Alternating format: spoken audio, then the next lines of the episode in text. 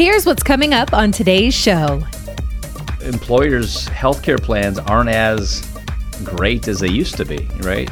We're finding people are paying $500, $600, $900 a month for coverage. It's time for the Retirement Reality Podcast with the founder of Principal Preservation Services, Mike Kojonen.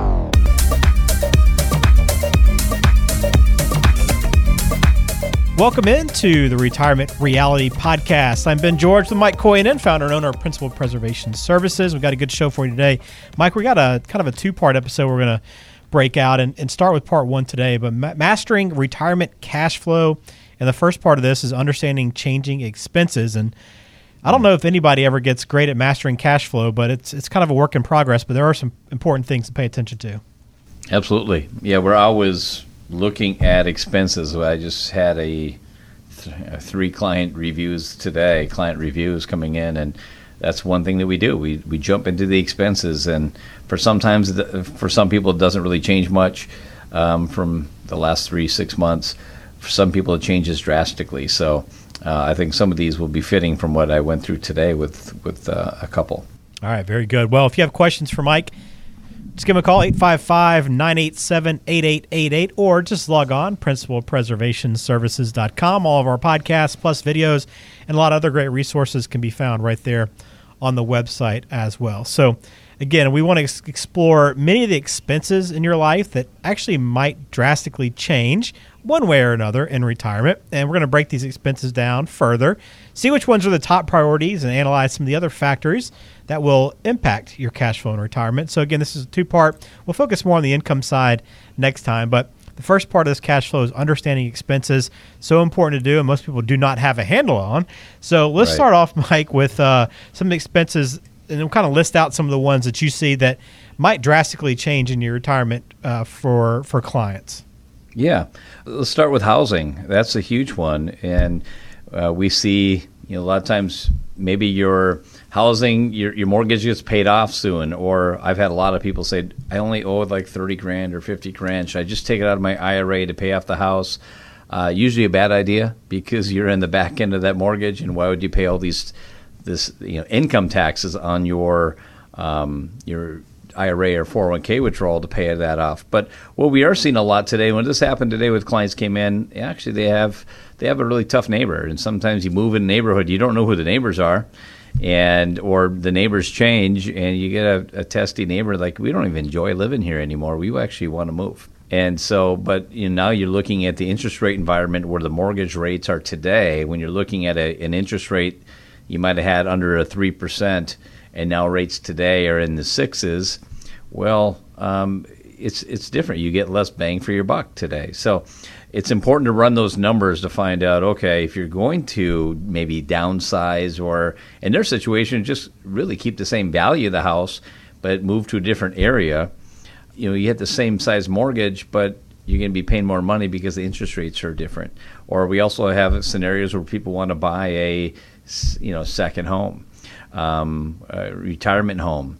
Um, so it's good to run the numbers to find out does it fit your budget. It, they they change, and then it happens all the time where people retire it had no, you know, it was never even brought up in discussion. It had no interest in moving to a different state or having a second home in a state, and all of a sudden they have, and all of a sudden they bought one on a whim, and we have to make a change to your plan. But uh, important thing is to run those numbers by and find out how is it going to fit in your expenses.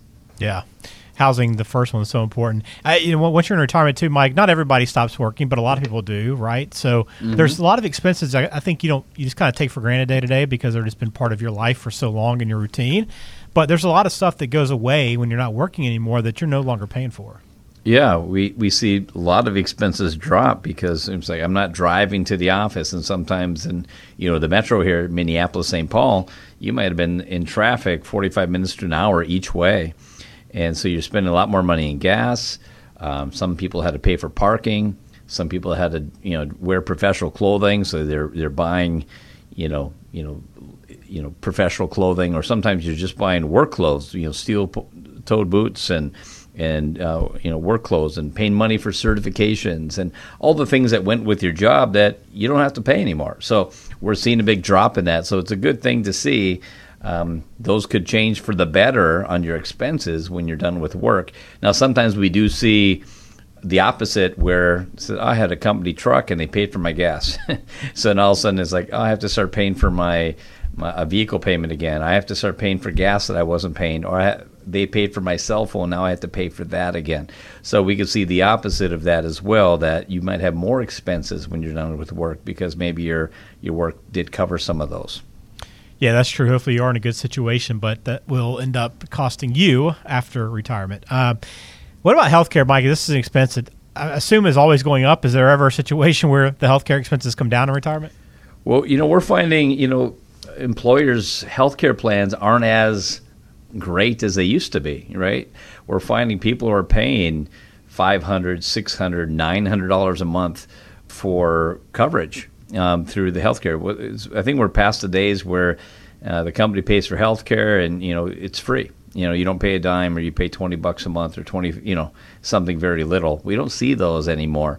So sometimes we're finding when people retire and they go on Medicare at sixty-five, that sometimes their their Medicare cost for healthcare is cheaper than what they were paying in their employer sponsor plans.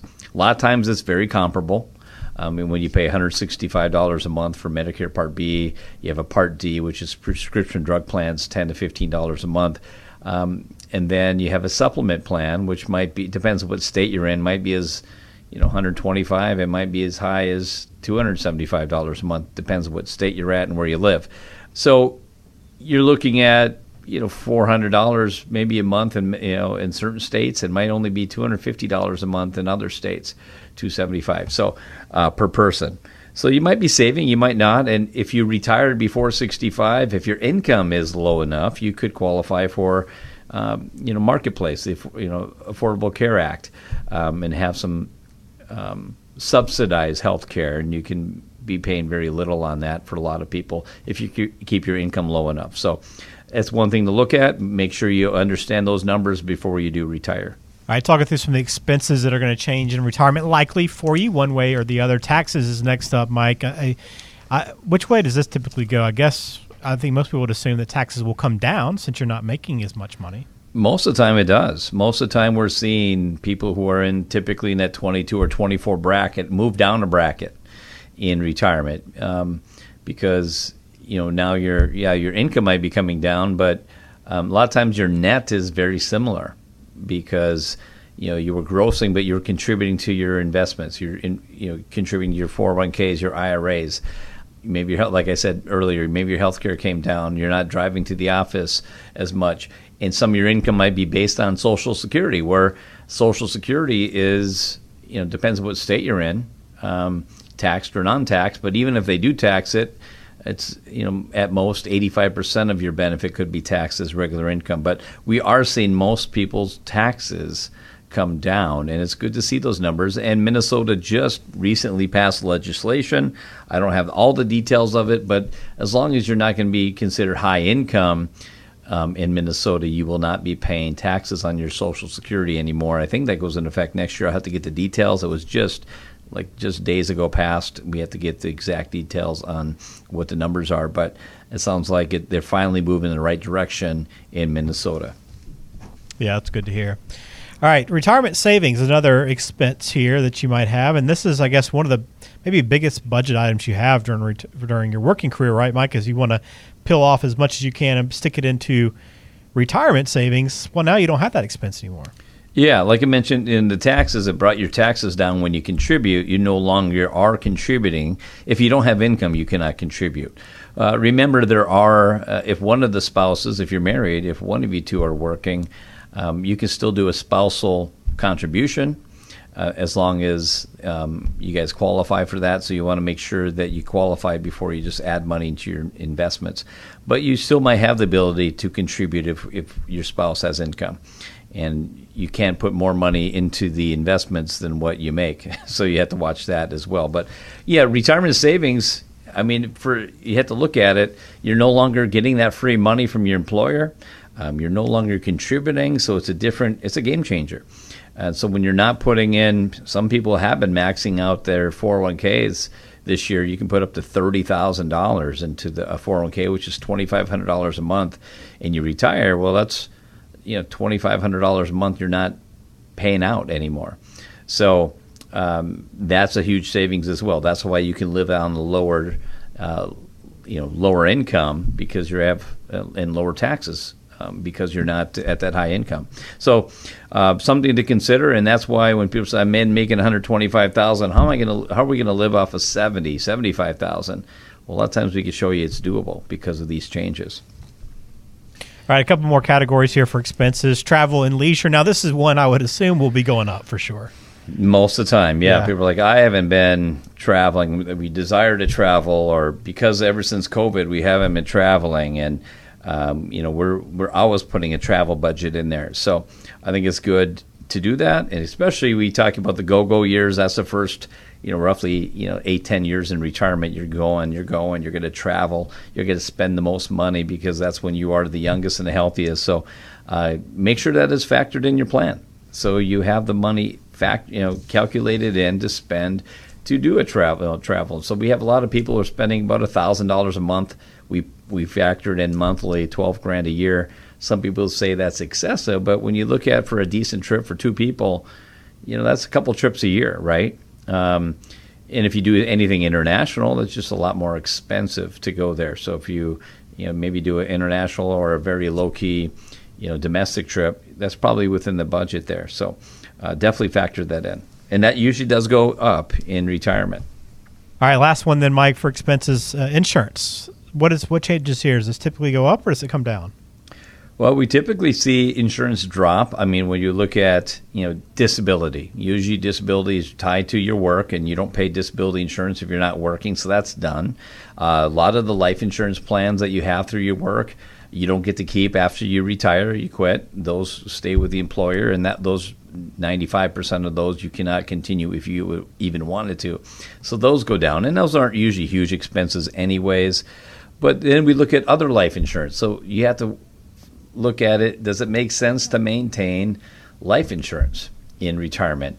Well, for a lot of people, it doesn't make sense. If your house is paid off and and you look like you look at the whole big picture, we always figure the worst of you, you know, the worst situation.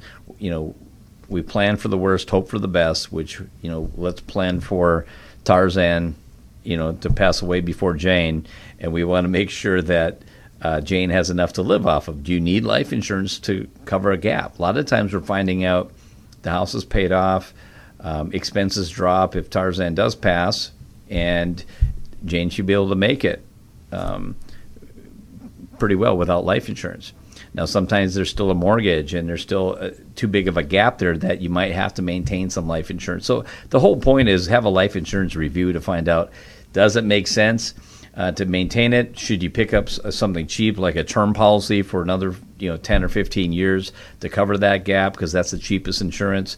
Um, a lot of times we're finding these variable universal lives or these index universal lives or we've seen a lot of these life plans that will change.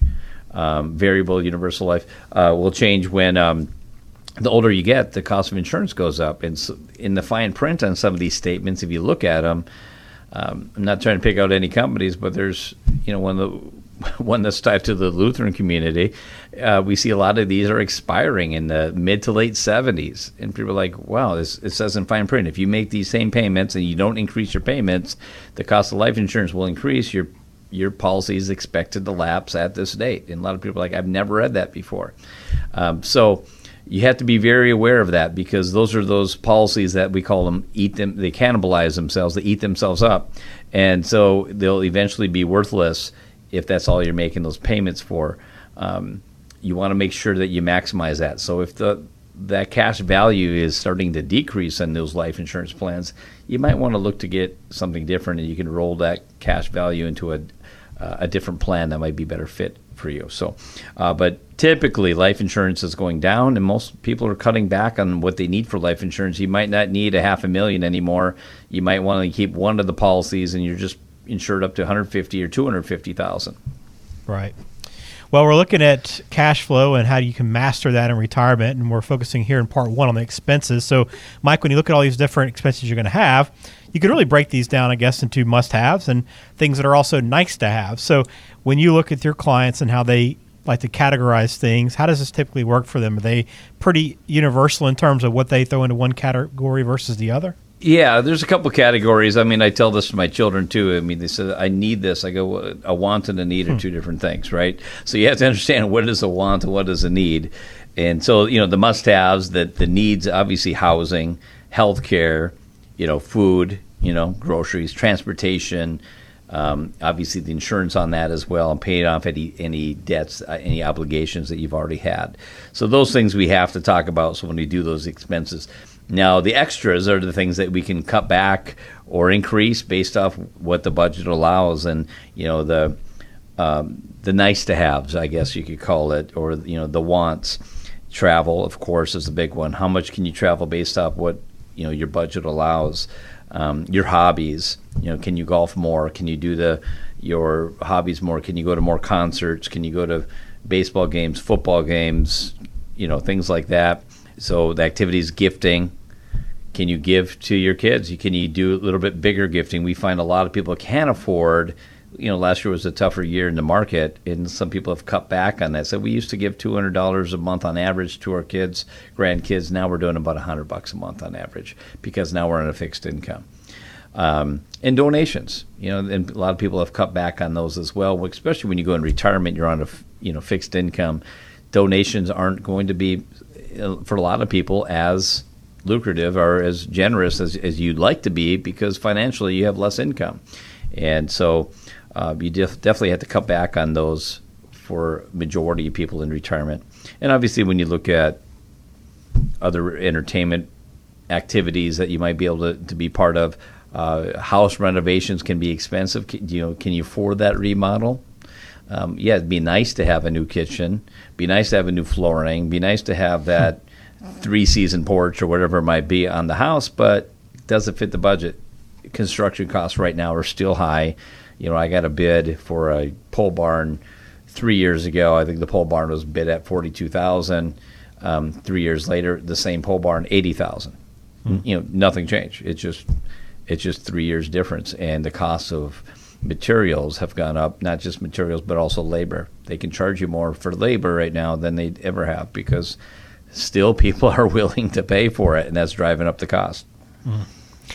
Well, let's then talk about some expenses that maybe people aren't thinking about or some other factors that play into this and you kind of you kind of talked about inflation a little bit but what are some of the other things that that will contribute to cash flow problems in retirement yeah longevity living longer than you expect there's so many people come in i'm not going to live past you know 78 or 80 i go well um, I started asking, what about mom? What about dad? What about grandma and grandpa? How long do they live? Yeah, but you know this and that Well, we have to plan. You know, we have to plan for that because we'd hate to have your your money only last till age 80 and you happen to live till age 88. Those last eight years could be miserable, right? Mm-hmm. So we want to make sure you're budgeting for that. Um, it's not fun just you know if you got a budget of six thousand a month and your Social Security only covers five thousand you know, for, for the household, well, that's tough. And if you used up all your retirement accounts, that's not fun. So you want to make sure your money's going to last you. You retire at 65, a good 20, 25, 30 years. Um, and people are living longer than they ever used to. So you need to plan for, for uh, you don't want to outlive your money. You want your money to outlive you. And it's it's great when people say, "I want my last check to the undertaker to bounce." Oh, great! Hmm. I said, "I wish we could all plan for that, but that's that's usually not the case." Uh, inflation is is up there. Uh, we've had two really tough years of inflation, and so we also had a few years not too long ago that there was very low inflation. So I mean, everybody's been complaining about the food cost and how expensive it, it is to eat out how expensive it is to get to the grocery store. You know, two bags of groceries, you know, five years ago, you know, talking about 30 bucks, you know, now you're seeing like it's like 60, 75 dollars it seems like. So it seems like we're getting a lot less for the value. I saw a food cost uh, article talking about people are paying 24% more in food today this year than they were paying 2 years ago, and I believe it. Um, fortunately, we have our own eggs, so we we're kind of growing our own uh, little hobby farm is, situation here, so we don't have to pay for eggs. But everybody complains about the cost of what eggs are. Mm-hmm. Um, driving, eating out. I've uh, just for two people to eat out. You know, these the cost on these uh, these restaurants are are very high. So if you had a habit of eating out every week or a couple times a week, can you maintain that in retirement because of the costs are so much higher? I mean, you might have to change your, your budget down to a steak budget, down to a burger budget, or something like that. But um, it is getting expensive uh, to eat out. Uh, let's look at investment. Investment returns. Well, we can't guarantee it. In a, be- in a best case scenario, we hope you're in that it all depends where you're at. Just say you're moderate risk, we want you to be in that five, six, seven percent average return. But that, there's going to be years you get double digit returns, but there's years like last year where the S and P 500 was down 19.4 percent. Well, when people have unrealistic unrealistic expectations, and they said, "Well, I didn't make any money in the market last year," I'm like. Yeah, but we limited your loss, or you know, some of the people we had safe accounts, they didn't lose any, but they still were unhappy. I was like, wait, you didn't lose but you still are unhappy when the market was down. So you have to understand there's there's good years, there's bad years, and unfortunately, I think we were all spoiled how great the market was from you know March of 2009 to roughly January of 2022. You know, we had uh, about a, a, a 13 year almost bull run where the market, markets were positive most of those years with a tough coronavirus bubble in there for a period of time, but that was quickly recovered. But people got so spoiled on how the market was going up almost every year, and that's not normal. And unfortunately, people got spoiled with that. So you have to expect there's good years, there's bad years, and I think reality set in with people this last few years dealing with the coronavirus and what happened in 2022 that yeah you can't expect that you're always going to every year be in that you know, five, six, seven percent average return or double digit returns so often. Um, and then lastly, here, things that you should be very concerned about is having a proper amount of money in an emergency fund. I've talked about this for years, and especially when I used to do a lot of TV appearances, um, which I put that in the back burner just for time. Um, while working, you should have three months, up to six months of your expenses set aside in emergency fund. And when I, am saying emergency fund, I'm not talking about your IRA or 401k. I'm talking about bank account, cash on hand, something like that that you don't have to liquidate an investment to get your money out. You need to have that money available uh, quickly for emergency.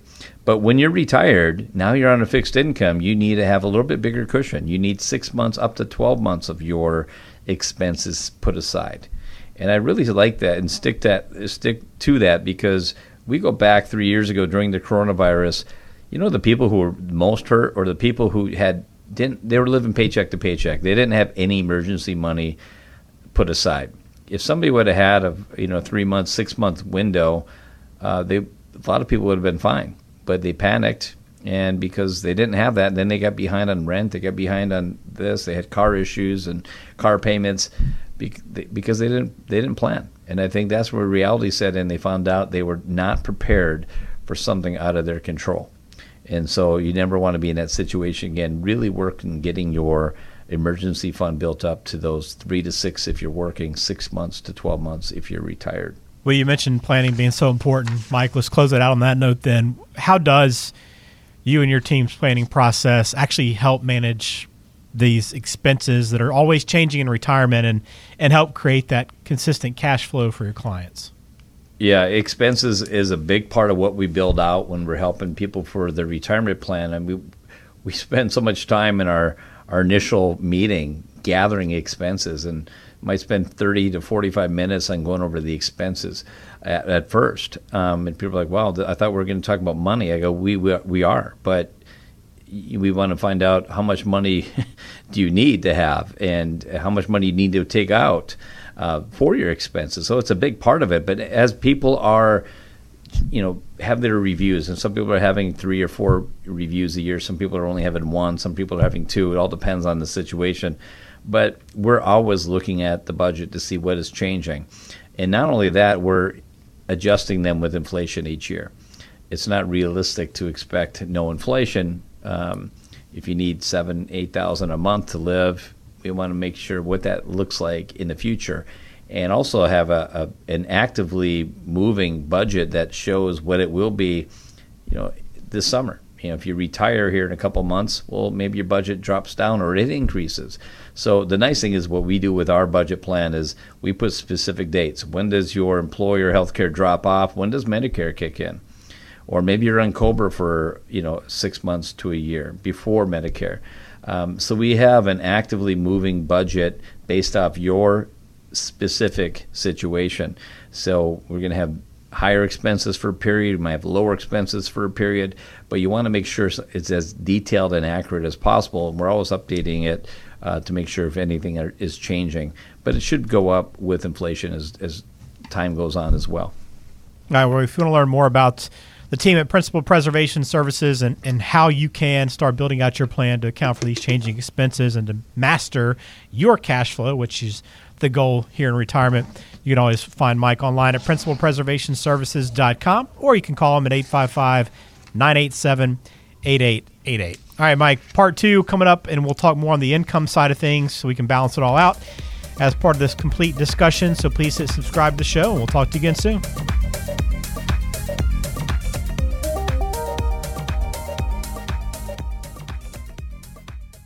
Information is for illustrative purposes only and does not constitute tax, investment, or legal advice. Always consult with a qualified investment, legal, or tax professional before taking any action.